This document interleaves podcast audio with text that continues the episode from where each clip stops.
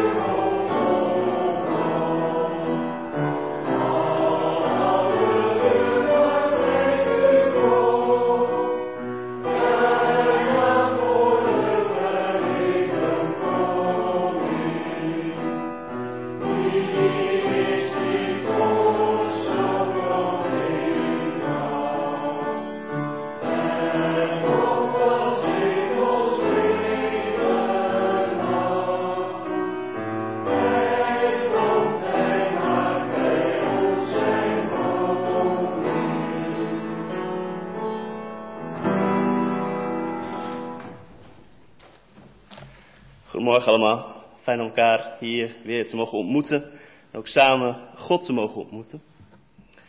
En we spreken daarom ook onze afhankelijkheid van God uit, met deze woorden. Onze hulp is in de naam van de Heer, die hemel en aarde gemaakt heeft. Amen. Namens God mag ik u ook vanmorgen begroeten. Genade zij u en vrede van God onze Vader en van de Heer Jezus Christus. Amen. Laten we samen zingen Nieuwe Psalmberijming 46, vers 1 tot 3.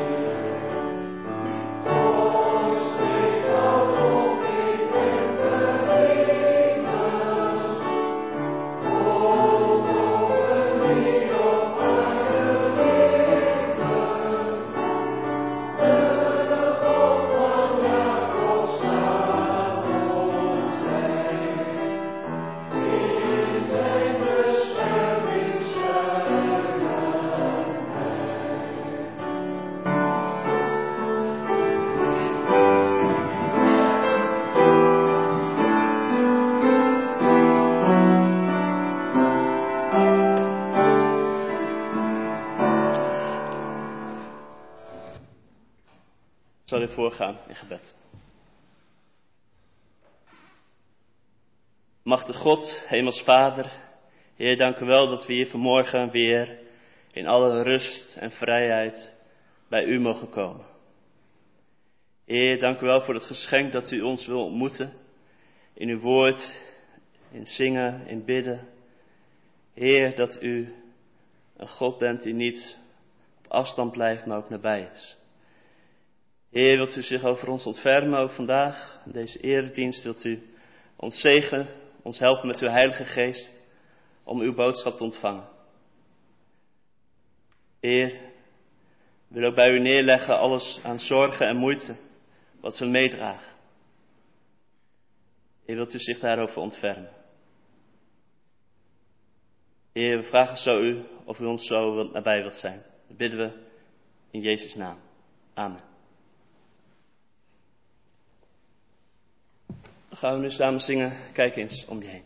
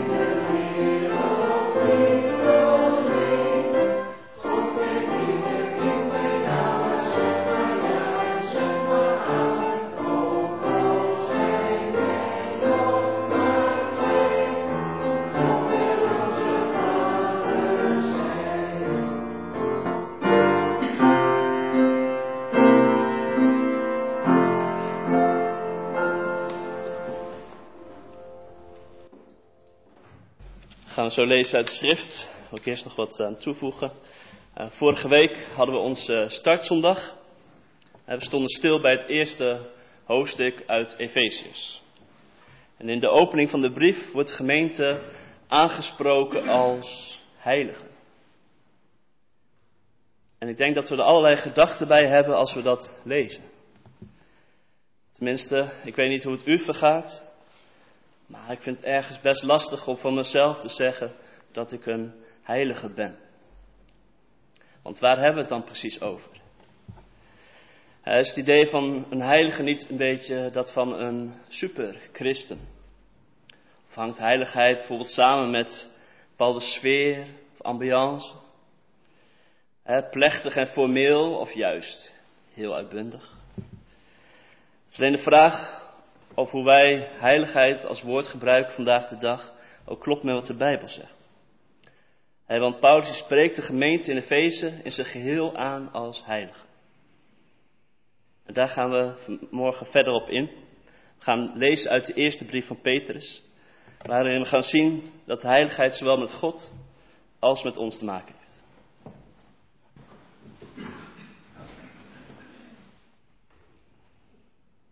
Petrus, hoofdstuk 1, vers 13 tot en met 16. Laat uw geest daarom voortdurend paraat zijn. Wees waakzaam en vestig al uw hoop op de genade die u ontvangen zult wanneer Jezus Christus zich openbaart. Wees als gehoorzame kinderen en geef niet opnieuw toe aan de begeerten waardoor u vroeger, toen u nog onwetend was, werd beheerst. Leid een leven dat in alle opzichten heilig is, zoals Hij die u geroepen heeft heilig is. Er staat immers geschreven, wees heilig, want ik ben heilig. Tot zover het woord.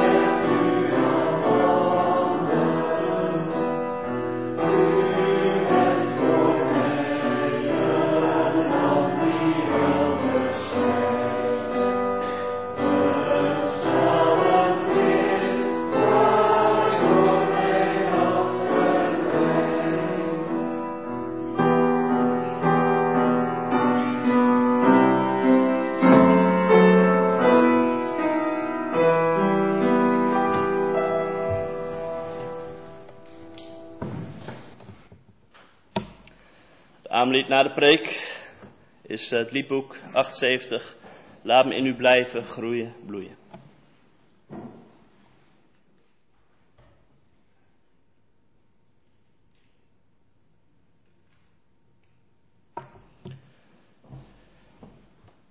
Durf je van jezelf te zeggen dat je heilig bent? Het woord heilig, daar is denk ik iets mee. Het is ook wel een beetje een mysterieus woord. Ik heb het woord heilig opgezocht in de Dikke van Dalen. En die geeft 4 betekenissen. Zonder zonde, rein, volmaakt, eerbiedwaardig, hoog verheven, heilig ontzag voor iets of iemand hebben. En dan is er ook nog het fenomeen van de heiligverklaring in de Rooms-Katholieke Kerk. En tenslotte onkreukbaar, onverbreekbaar, een heilige gewoonte of overtuiging. In ons dagelijks taalgebruik kan iedereen het hebben over iets dat heilig voor je is. En dan is het dus super belangrijk voor je. Maar het heeft voor veel mensen ook een morele lading. Als het over iemand anders gaat. We kunnen het dus bijvoorbeeld gebruiken om iemand op een voetstuk te plaatsen. Die persoon is echt een heilige. Of we benadrukken, ik ben echt geen heilige. Nou, als je beeld is vooral van zonder zonde, rein, volmaakt, eerbiedwaardig en verheven, ja, dan is het nogal wat om dat van jezelf te zeggen. Maar ook in onze gesprekken met over samenwerking en over het avondmaal werd regelmatig heiligheid genoemd als belangrijk. Het besef van Gods aanwezigheid in ons midden. Heiligheid hechten we blijkbaar belang aan in onze gemeente. En geloof in God is iets dat serieus is. Dat ontdek je ook in deze tekst. Het is niet iets dat voor leuk voor erbij is. Petrus die spreekt in zijn brief tegen christenen die met vervolging te maken hebben. En voor de christenen is hun hoop, hun vreugde niet bepaald vanzelfsprekend. En wat dat vraagt, dat beschrijft Petrus in vers 13. Hij schrijft, laat uw geest daarom voortdurend paraat zijn. Wees waakzaam en vestig al uw hoop op de genade die u ontvangen zult wanneer Jezus Christus zich openbaart. Om vol te houden is meer nodig dan passief afwachten. Het woord voor heilig in het Oude Testament is kadosh. Wat zoveel betekent als apart staan, anders zijn. En dat God buiten onze categorieën staat. Hij is wie hij is. En hij overstijgt alles wat we begrijpen. Bijvoorbeeld, soms is het voor ons erg lastig om Gods plan te zien. Met ons, of met anderen. En de ervaring dat het niet logisch is wat je overkomt. En dat we dan vastlopen als we proberen na te rekenen wat daar nu de zin precies van is. En God aanbidden als heilig betekent ook het erkennen dat er die afstand is. Dat als we zeggen dat hij wijs is, dat het heilige wijsheid is. Dat overstijgt ons kennen. En Jesaja 55 brengt het zo onder woorden. Mijn plannen zijn niet jullie plannen. En jullie wegen zijn niet mijn wegen, spreekt de Heer. Want zo hoog als de hemel is boven de aarde, zo ver gaan mijn wegen en jullie wegen te boven. En mijn plannen, jullie plannen.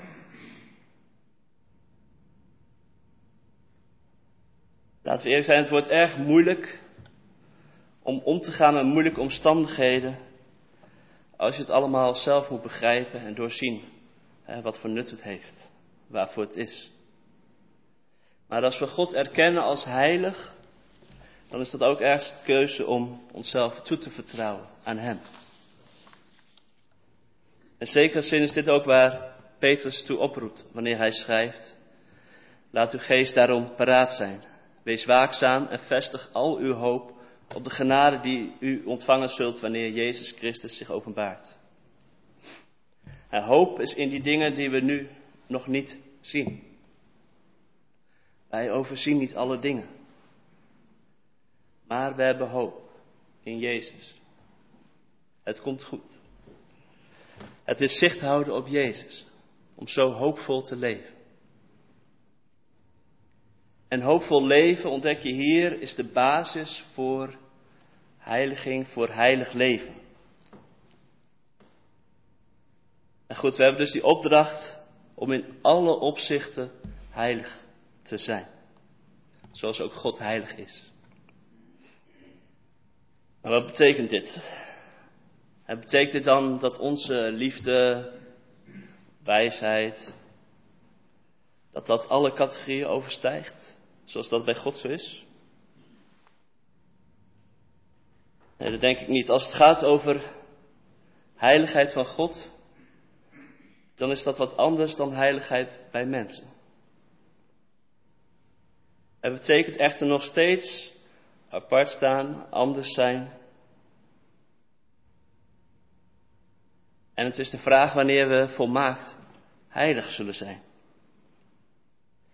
Dat perfect heilig doen, precies doen wat God vraagt op aarde, lijkt voor ons nog niet haalbaar te zijn. En zelfs consistent je geloof uitleven in alle gebieden van je leven, ja, dat gaat maar voor een enkeling op.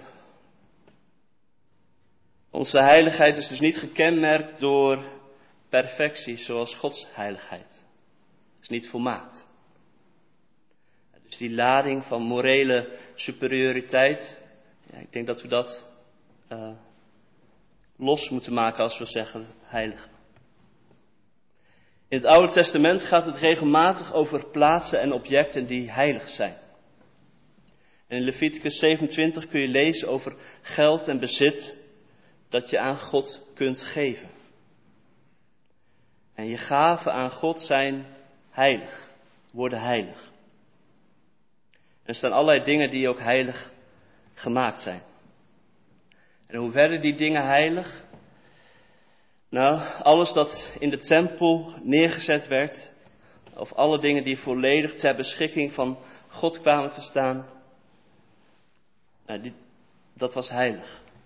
Heilig is dat wat toegewijd is aan God. Volledig voor hem apart gezet. En in de kern is heiliging, zoals ik dat begrijp vanuit de Bijbel, dit. De heiligheid is voor ons niet dat wij Gods perfectie hebben. Hè, dat we volmaakt zonder zonde zijn. Maar het is toewijding aan God. En de vraag is, hoe ver gaat die toewijding? Hoe ver, wat vraagt God van ons of wat wil God? Nou, Petrus die zegt, leid een leven dat in alle opzichten heilig is.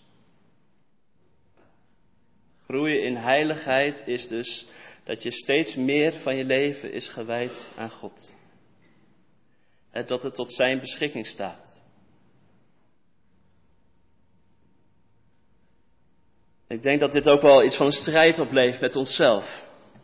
Vraagt aandacht, gereed zijn en waakzaam, zoals de Bijbeltekst zegt. Maar niemand van ons kan dit volledig. Daarom houden we in dit alles, ook in het streven naar heiligheid, onze hoop op de genade die we ontvangen in Jezus. Ondertussen worden we opgeroepen om ermee aan de slag te gaan. Wees heilig, want ik ben heilig, zegt God. Er is een verhaal in de Bijbel die daarin kan helpen om die heiligheid als toewijding, om dat beter te begrijpen. En daar kun je over lezen in 2 Samuel 23.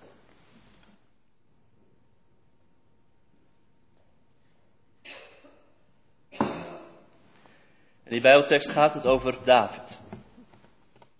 En toen David koning werd, dat wilden de Filistijnen niet hebben, dus die probeerden daar een stokje tegen te steken. Ze vielen Juda binnen en ze wilden David gevangen nemen.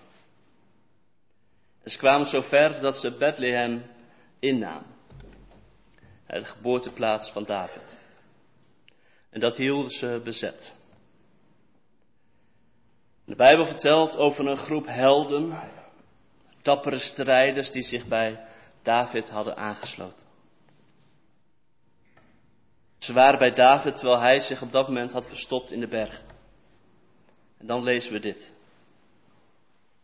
Op een keer, toen hij smachtte van dorst, verzuchtte David: "Wie geeft me wat te drinken uit de waterput in de poort van Bethlehem." Je ziet hier iets van Davids verlangen om terug te gaan naar Bethlehem. Een verlangen naar bevrijding van de Filistijnen. Hij geeft hier geen opdracht. Misschien zegt hij het zelfs niet tegen iemand in het bijzonder. Maar 3 van zijn helden, die horen het. En ze gaan op weg. Dwars door de wildernis. En volgens lezen we: de 3 helden baanden zich een weg door het Filistijnse kamp en haalden water uit de put in de poort van Bethlehem. En 2 van hen waren waarschijnlijk aan het vechten, terwijl de 3e snel het water haalde uit de bron. En vervolgens moesten ze ook nog wegkomen. En daarna liepen ze door de woestijn, waarbij ze het water meenamen, maar niet van dronken. En als ze bij David komen, is David verbijsterd. Hij wil het niet drinken. Kun je lezen: hij goot het uit voor de Heer en zei: "De Heer verhoede dat ik hiervan drink. Dat zou zijn alsof ik het bloed dronk van de mannen die hun leven hebben gewaagd om het te halen." Hij weigerde dus te drinken. Zulke heldendaden verrichtte de 3-tal. Wat heeft dit nou te zeggen over toewijding? En ten eerste dat er geen opdracht nodig is om ze in beweging te brengen. Ze zijn zo toegewijd dat alleen al als ze horen van Davids diepe verlangens naar Bethlehem, zijn geboorteplaats, dat water daar, dat dit genoeg is om ze in beweging te zetten. Als je zoveel van iemand houdt, dan is er het diepe verlangen om iets voor die ander te doen. Dan is het je een eer en een plezier om dat te doen. Zo zie je dat toewijding aan God, liefhebben van God, verder gaat dan regels en geboden. Het is ook het doen waar God plezier in heeft, waar hij naar verlangt. Dat geeft plezier en vreugde. En dit is ook waartoe we geroepen worden als de Bijbel spreekt over liefhebben. Het is elkaar toegewijd zijn. Elkaars lasten helpen dragen. Deze alertheid op wat David nodig heeft, het zou mooi zijn als dat ook kenmerkend is voor onze gemeenschap. En niet door elkaar voor het blok te zetten of aanspraak op te maken. Het mooie is als het vrijwillig is en spontaan zoeken naar hoe je de ander kunt dienen. Tegelijkertijd moet je beseffen, we hebben eigenlijk niet het recht om dat van elkaar te verwachten. We moeten elkaar dus toegewijd zijn. Maar ook beseffen, het is niet iets waar je recht op hebt. Dit besef zie je bij David. En hij giet het water op de grond. Dan denk je, het is toch bizar, die arme mannen, die riskeren hun leven. Maar David, die eert ze hiermee. Hij voelde zich onwaardig om dit geschenk zelf aan te nemen. Deze mate van toewijding. Hij goot het uit voor de Heer. Hij zegt daarmee eigenlijk van, God is de enige die zulke toewijding toekomt. Weet je wat vaak misgaat? Is als we water brengen naar een mens die niet beseft wat voor een geschenk dat is. En als mensen het van je verwachten. Opeisen misschien zelfs.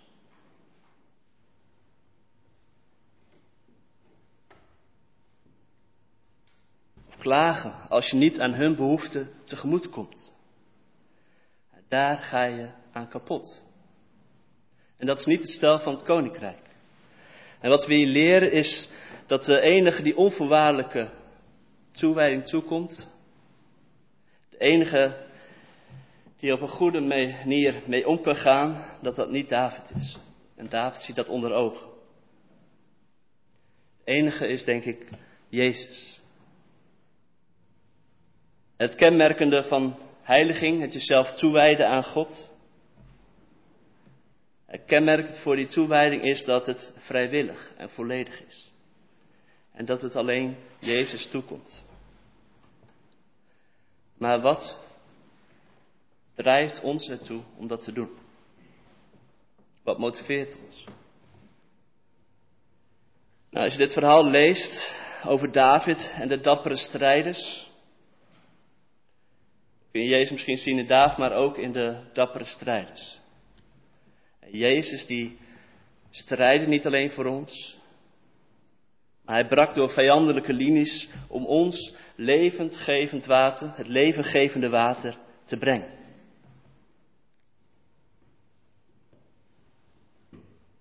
We zien ook iets van zijn toewijding in Johannes 17, waarin hij zien we iets van zijn gebedsleven en ook wat hij benoemt. Hij zegt daarin: ze horen niet bij de wereld, zoals ik niet bij de wereld hoor. Heilig hen door de waarheid. Uw woord is de waarheid. Ik zend hen naar de wereld, zoals u mij naar de wereld hebt gezonden. Ik heb mij geheiligd omwille van hen. Zo zullen ook zij door de waarheid geheiligd zijn. Jezus heeft zichzelf geheiligd. Hij heeft zichzelf toegewijd aan God, aan ons. Hij hoort ons zuchten. En hij gaat de strijd aan om ons water te brengen. En David besefte dat hij niet waard is om het water aan te nemen van zijn mannen. Hoe meer moeten wij niet beseffen hoe groot liefde is van Jezus en zijn toewijding aan jou en mij. Elke keer als we mogen drinken van de beker bij het avondmaal. We mogen beseffen het ultieme geschenk van zijn liefde en zijn toewijding. Hij nam niet alleen maar het risico om te sterven, maar hij gaf zijn leven. Zouden wij onszelf dan zien als waardig? Dat we er recht op hebben? Nee, het enige dat we kunnen doen is het geschenk dat hij uit vrije wil heeft gegeven, aannemen in dankbaarheid.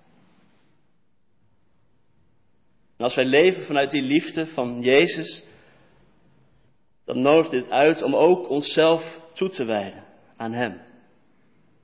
Om met dankbaarheid en verwondering te ontvangen. Want dat is de enige gepaste reactie. Om zo ook weer anderen uit vrije wil toegewijd te zijn en lief te hebben. Amen.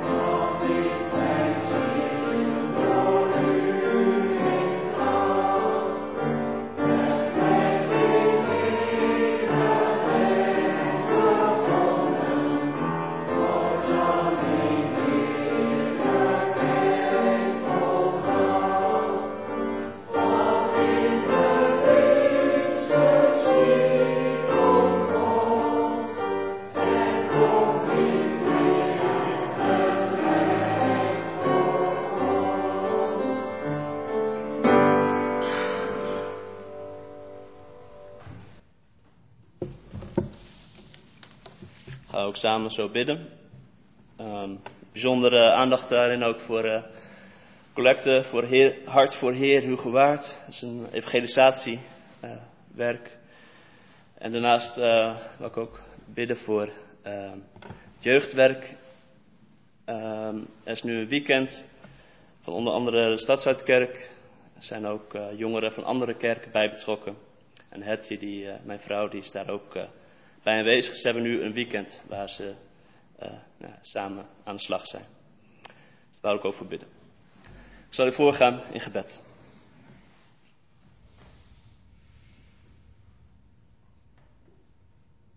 Heer God, u roept ons tot een ander leven. Wijs ons hierin uw weg, wanneer wij door onze leefwijze of geloofsovertuiging weerstand ervaren. Of ons soms alleen voelen en uw heilige bemoediging nodig hebben. Geef dat wij ook naar elkaar omzien om elkaars lasten te dragen en in elkaars blijdschap te delen. Wil degene onder ons die u hiertoe een bijzondere taak hebt gegeven in het bijzonder steunen. Geef ouderlingen, wijkwerkers, diakenen, iedereen die er betrokken is met bezoekwerk. Uw geest, Heer, wilt u hen daarbij zijn. Ook komende weken als we weer met elkaar overleggen, wilt u die samenkomsten zegenen. Lieve God, wij danken u voor zoveel dagen die u mooi maakt met uw licht. Heer, geef ons allemaal besef dat wij door Jezus, uw Zoon, vrienden zijn genoemd. Voor hem willen we spelen en zingen. Met hem willen we anderen blij maken en werken aan de taak die wacht. Heer Jezus, Zoon van God, toen u op aarde was, hebt u jonge mensen tot leerling gemaakt. Wil ook de jonge mensen in de kerken van Amstelveen tot leerling en volgeling van u maken. Help hen op de weg van het geloof en zegen alle jeugdleiders die hen begeleiden. Heer, in bijzonder bidden we ook voor het kamp van de tieners die dit weekend is. Wilt u dat tot zegen laten zijn? Heer, we willen ook bidden voor het werk van Hart voor Heerhugowaard, waar mensen zich inzetten om het evangelie te delen en iets van te laten zien van uw koninkrijk. Wilt u dat zegenen? En ook onze gaven daarin. Heer, wilt u ons zo heiligen? Wilt u ons uw heilige geest geven en het verlangen om steeds meer op uw Zoon te gaan lijken. Heer, dat we niet de moed verliezen, maar vreugde vinden in doen wat u mooi vindt. Ontdekken dat dat mooi is. Heer, dat bid ik u, niet omdat we het verdiend hebben of recht op hebben of wat dan ook, maar alleen uit genade. Amen. We gaan nu samen ons geloof belijden door te zingen en wil u uitnodigen om indien mogelijk te gaan staan.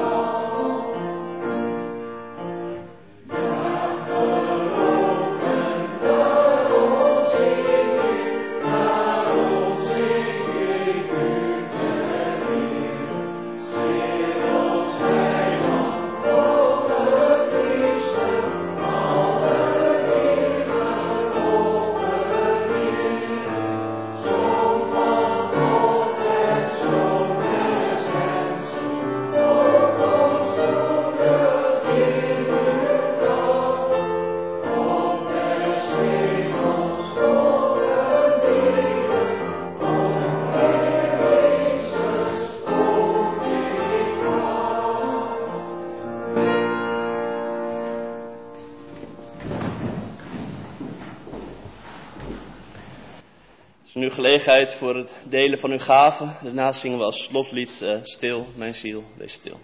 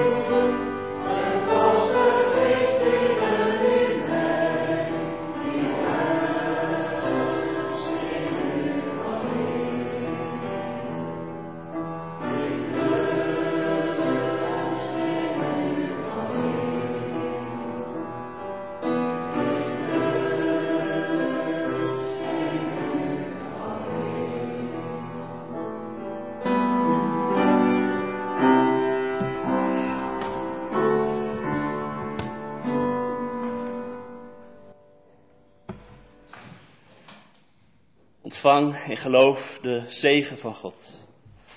De genade van de Heer Jezus Christus, de liefde van God en de eenheid met de Heilige Geest zijn met u allen.